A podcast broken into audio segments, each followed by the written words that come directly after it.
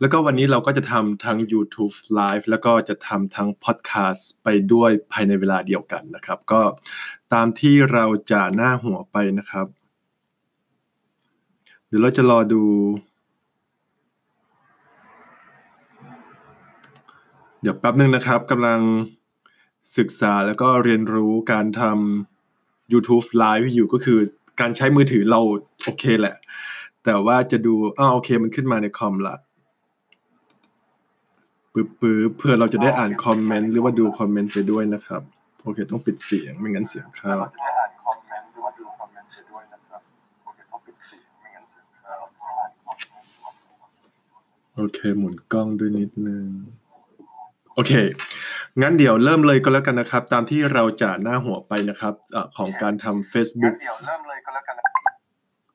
ของการทำ YouTube Live วันนี้นะครับ ก็คือเราจะพูดกันในเรื่องของการทำ Skill Assessment ของ Visa Subclass 482 TSS นะครับ ก็คือหลายๆ คนอาจจะงงว่าเฮ้ย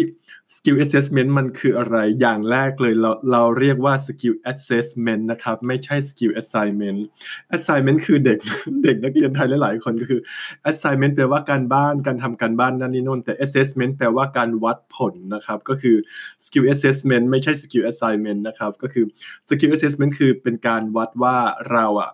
มีความสามารถจริงหรือเปล่าเพราะว่า Skill แปลว่าความสามารถไง ว่าเรามีความสามารถจริงหรือเปล่าที่ ที่เรามีความสามารถจะทำงานในตำแหน่งนั้นๆ ตามสาขาอาชีพของเรา และทีเนี้ย Visa Subclass 482 เนี่ย มันจะมีไม่กี่สาขาอาชีพที่เขาบังคับให้ทำ Skill Assessment นะครับสำหรับคนที่ดูใน YouTube Live เราจะพิมพ์ลิงก์เข้าไปให้นะครับสำหรับคนที่อยู่ใน YouTube Live นี่คือลิงก์นะครับที่ ที่อ่อ Immigration บังคับว่าจะต้องทำ Skill Assessment สำหรับคนที่ถือพาสปอร์ตไทย ก็คืออย่างเช่นเชฟกับ cook เนี่ยถ้าเผื่อเป็นไทยไทยพาสปอร์ตเนี่ยจะต้องจะต้องทำ Skill Assessment เดี๋ยวเราดูก็คือ โอเค เอาคนไทยก่อนก็แล้วกันนะ ที่เป็นคนไทยนะครับ ถือพาสปอร์ตไทย ถ้าเผื่อคุณทำ สาขาเอ้ถ้าเผื่อคุณทำตำแหน่งหรือว่าสาขาอาชีพของ Automotive Electrician เนี่ย you ต้องทำ Skill Assessment ก็คือพวกช่างช่างรถช่างรถยนต์นะครับ หรือ baker ก็คือbaker ก็คนทำขนมปังนะฮะ แล้วก็ cabinet maker carpenter carpenter and joiner ก็คือพวกที่เป็นช่างตู้หรือหรือว่าช่างไม้นะครับ เชฟกับ cook ก็ต้องทำด้วยนะครับ ส่วน diesel motor mechanic ก็ทำ electrician ก็คือช่างไฟฟ้าก็ต้องทำนะครับ แล้วก็ fitter ก็คือ fitter and turner fitter and welder ก็คือพวกที่เป็นช่างอ๊อกช่างเชื่อม ก็ต้องทำ skill assessment นะครับ แล้วก็พวกช่างเหล็กก็ต้องทำด้วย แล้วก็ motor mechanic ก็เยอะแยะแล้วก็ pas- pastry cook ด้วยก็คือคนที่บอกพวกทำขนมปัง หรือว่าพวกทำขนมของหวานอะไรประมาณนี้สวัสดีครับ คุณวินเซนต์คุณวินเซนต์ที่ผมเข้ามาตลอดเลยขอบคุณมากครับ แล้วก็ toolmaker welder อะไรประมาณนี้คือต้องทำ skill assessment ดูตามลิงก์ที่เราส่งเข้าไปให้ใน comment นะครับ ทุกคนก็คือ ดังนั้นคือไม่ใช่ทุกสาขาชีพต้องทำ skill assessment อะอย่างเช่น massage therapist ก็ไม่ต้องทำหรือว่าอ่า restaurant manager ก็ไม่ต้องทำ อย่างวันก่อนที่เราสับมิดไปในตำแหน่งของ production production manager ที่เป็น manu อ่าอะไรนะ manufacturing เออ manufacturing ก็ไม่ต้องทำหรืออีกน้องคนหนึ่งซึ่งเรากำลังจะ ซึ่งเรากำลังจะทำให้ก็เป็นเอ่อ financial broker ก็ไม่ต้องทำ skill assessment ดังนั้นคือเราต้องดูด้วยนะครับว่าสาขาอาชีพที่เราขอเนี่ย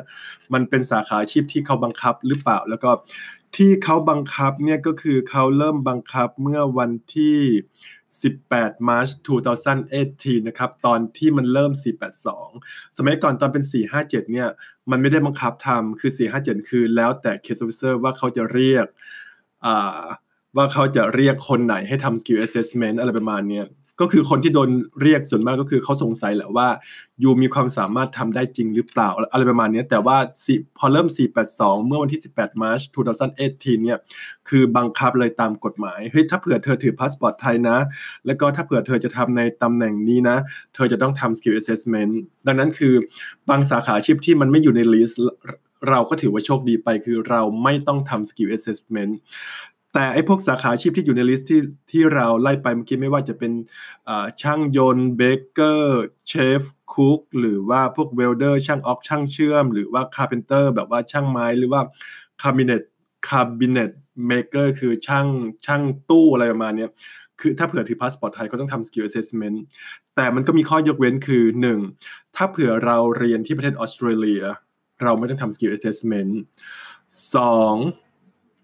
สองเขาเรียกว่าอะไรนะ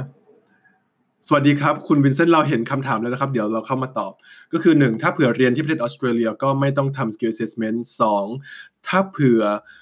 ทำงานในสาขาอาชีพนี้อยู่แล้วด้วยวีซ่า4 4 5 7 หรือว่า 482สำหรับคนที่ได้วีซ่าก่อนหน้านี้ไงยูก็โชคดียูก็ไม่ต้องทำ skill assessment ก็คือมันก็มีข้อยกเว้นอยู่นะครับ ทีเนี้ย ดังนั้นคือถ้าเผื่ออย่างพวกเชฟหรือว่าคุกบางคนอาจจะเรียนมาจากเมืองไทยอาจบางบางคนอาจจะจบมาจากสวนดุสิตหรือว่าบางคนอาจจะจบมาจากดุสิตธานีอะไรประมาณนี้ถ้าเผื่อจบค้ากรรมหรือว่าพวกคุกพวกทำอาหารอะไรประมาณนี้ถ้าเผื่อจบมาจาก จากมาจากต่างประเทศจนมาจากเมืองไทยยูจะต้องทำ skill assessment skill assessment ก็คือต้องมีประสบการณ์ในการทำงาน 3 ปี full time นะครับ ถ้าเผื่อเป็น part time ต้องเป็น 6 ปี part time ดังนั้นสำหรับคนที่ทำงาน part time อยู่ที่ที่ประเทศออสเตรเลีย ถ้าเผื่อ you จะทำตำแหน่งเชฟหรือตำแหน่ง cook แล้ว you ไม่ได้เรียนที่ประเทศออสเตรเลียเนี่ย you จะต้องทำงานก็คือ ถ้าเผื่อ you เป็นวีซ่านักเรียน you ต้องทำงาน part time อยู่แล้วใช่ไหมล่ะนอกจากว่า you จะเป็นวีซ่าติดตามติดตามนักเรียนที่เขาเรียนที่มหาลัยพวกติดตามปริญญาโทอะไรประมาณนี้แบบนั้น you สามารถทำได้ full time ดังนั้นคือถ้าเผื่อถ้าเผื่อคนไหนที่ทำ full time ก็ถือว่าโชคดีไป ถ้าเผื่อยูมีประสบการณ์ full time 3ปียูก็ยูก็จะทำ skill assessment ได้ หรือถ้าเผื่อเป็น part time จะต้องเป็น part time 6ปีนะครับ ทีเนี้ย ปัญหาที่หลาย ๆ คนมีก็คือบางคนมีประสบการณ์มาจากเมืองไทย ประสบการณ์ที่มาจากเมืองไทยก็คือใช้ได้ครับไม่มีปัญหาเพียงแต่ว่ายูจะต้องมีหนึ่งจดหมายผ่านงานสอง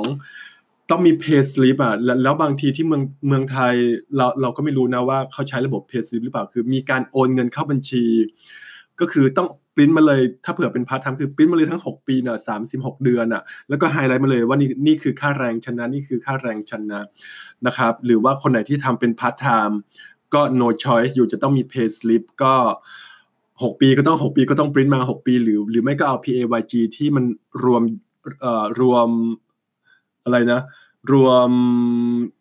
รวบยอดมาเลยนะครับ ว่าปีหนึ่งเราทำงานมากน้อยเท่าไหร่อะไรยังไงนะครับ ก็คุณวินสันถามมาว่า ที่แคนาดาใช้เงินฝากธนาคาร 25 ล้านบาทขอวีซ่าถาวรได้แล้วที่ออสเตรเลียมีไหม มีครับอ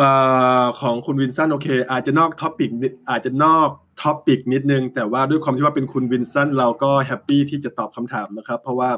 25 ล้านบาทแต่อยู่ที่นี่ ก็คือมันเป็นวีซ่า subclass 188 นะครับ ก็คือเป็น business visa subclass 188คือมันมันจะมี subclass 188 A B แล้วก็ C A นี่คือจะต้องเป็นจะต้องทำธุรกิจ เราจำ turnover ไม่ได้นะครับ แต่ว่า B เนี่ยจะต้องลงทุนอยู่ที่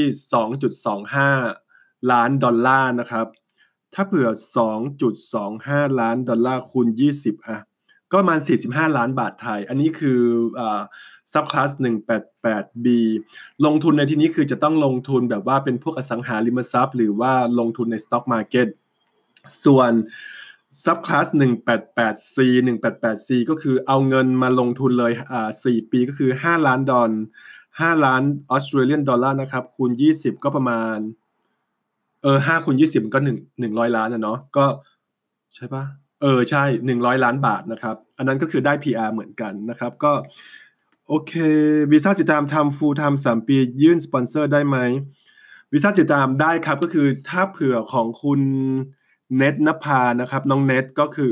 น้องเน็ตน่าจะเป็นน้องเน็ตนะ รู้สึกเราน่าจะเคยคุยกันแล้ว พี่จอนอาจจะจำไม่ได้นะครับ โทษทีก็คือ ถ้าเผื่อวีซ่าติดตามทำ full time สามปีได้ครับ ถ้าเผื่อ you มีประสบการณ์ full time สามปีได้ หรือว่า part time หกปี หรือว่าบางช่วงที่ทำ part time ก็เอานับเอามารวมกับที่ทำเอ้ยไม่ใช่สิ บางช่วงที่ทำ part time ก็นับเอามารวมกับ full time ได้เพราะว่าบางคนอาจจะทำ part time ในช่วงที่เป็น student visa แล้วก็ทำ full time ในช่วงที่เป็นวีซ่า485 ตอนที่ขอตอนที่ขอเป็น graduate visa นะครับ ก็นี่แหละคือคือแบบว่า เบ็ดเสร็จให้รวมกันแล้วอะให้ได้ครบ 3 ปี full time หรือว่า 6 ปี part time จะบวกจะรวมกันมาอะไรยังไงก็ได้ ถ้าเผื่อครบแบบนี้คือ 3 ปี full time หรือว่า 6 ปี part time ยูก็จะทำ skill assessment ผ่าน แล้วก็ skill assessment ของวิดีโอคลิปนี้หรือว่าของ YouTube live นี้เนี่ยเราพูดเฉพาะในเรื่องของ subclass 482 นะครับ จะไม่เกี่ยวกับการทำ skill assessment ของพวก skill migrant เพราะว่า พวก skill migrant ที่เขาทำวีซ่า subclass 189 190 แล้วก็ 491 เนี่ยจะเป็นการทำ skill assessment อีกแบบหนึ่งอย่างเช่นพวกเชฟพวกคุกอะไรประมาณเนี้ยพวกเชฟพวกคุกอะไรประมาณนี้ก็ต้องอก็ต้องทำเราเรียกว่าอะไรอะพวก job ready program ซึ่งต้องทำจาก TRA นะครับ มันจะแตกต่างกัน มันจะแตกต่างกันไปออกจากวีซ่าซับคลาส482 ทีนี้คุณน้องเนตรนะ แล้วเราขอเรียกว่าน้องเนตรก็แล้วกัน น้องเนตรถามว่าต้องสอบเอไหมสอบสี่นอกจากว่ายูจะเรียนที่เป็นหลักสูตรภาษาอังกฤษ 5 ปีนะครับ ก็สำหรับวีซ่าซับคลาส482 ถ้าเผื่อเป็น short term list short term list เอ่อเอ่อ IELTS overall 5 each band 4.5 ถ้าเผื่อเป็น long term list ก็ต้องเป็น IELTS general each band 5 นะครับ ถ้าเผื่อไม่อยากสอบ IELTS ก็ไปสอบเป็นพวก PTE academic หรือว่า TOEFL อะไรก็ได้ หรือถ้าเผื่ออันนี้เฉพาะสำหรับ 482 นะครับ ถ้าเผื่อวีซ่า subclass 482 ก็คือ you ไม่จำเป็นต้องสอบ IELTS ถ้าเผื่อ you เรียนที่เป็นหลักสูตรภาษาอังกฤษ 5 ปีขึ้นไป you อาจจะเรียนอยู่ที่เมืองไทยเรียนเป็นอินเตอร์เรียนที่ a b a c อินเตอร์หรือว่าเรียนที่มหิดลเป็นระบบอินเตอร์แล้ว 4 ปี แล้วก็มาเรียนต่อที่ประเทศออสเตรเลียอีก 1 ปี ก็ใช้ได้เหมือนกันครับ เนาะหรือว่าเรียนที่ที่ประเทศออสเตรเลีย 5 ปี ถ้าเผื่อเป็นระดับ diploma ขึ้นไป ได้ตั้งแต่ cert หนึ่งขึ้นไปนะครับ ไม่มีปัญหาสำหรับวีซ่า subclass 482 นะครับก็ขอบคุณทุกคนที่เข้ามาดู YouTube Live ของเรานะครับ ก็อย่าลืมกดกระดิ่ง แล้วก็ กด subscribe ฝากเพื่อนๆกดฝากกด subscribe ด้วยนะครับ ส่วนสำหรับคนที่ฟัง podcast ของเราก็ขอบคุณมากเลยนะครับสำหรับคนที่ฟัง podcast ของเราก็ podcast ของเราสามารถฟังได้ทุกที่ทุกเวลานะครับ เดี๋ยว podcast เอาไว้แค่นี้ก่อนก็แล้วกันนะครับ ทุกคนครับสวัสดี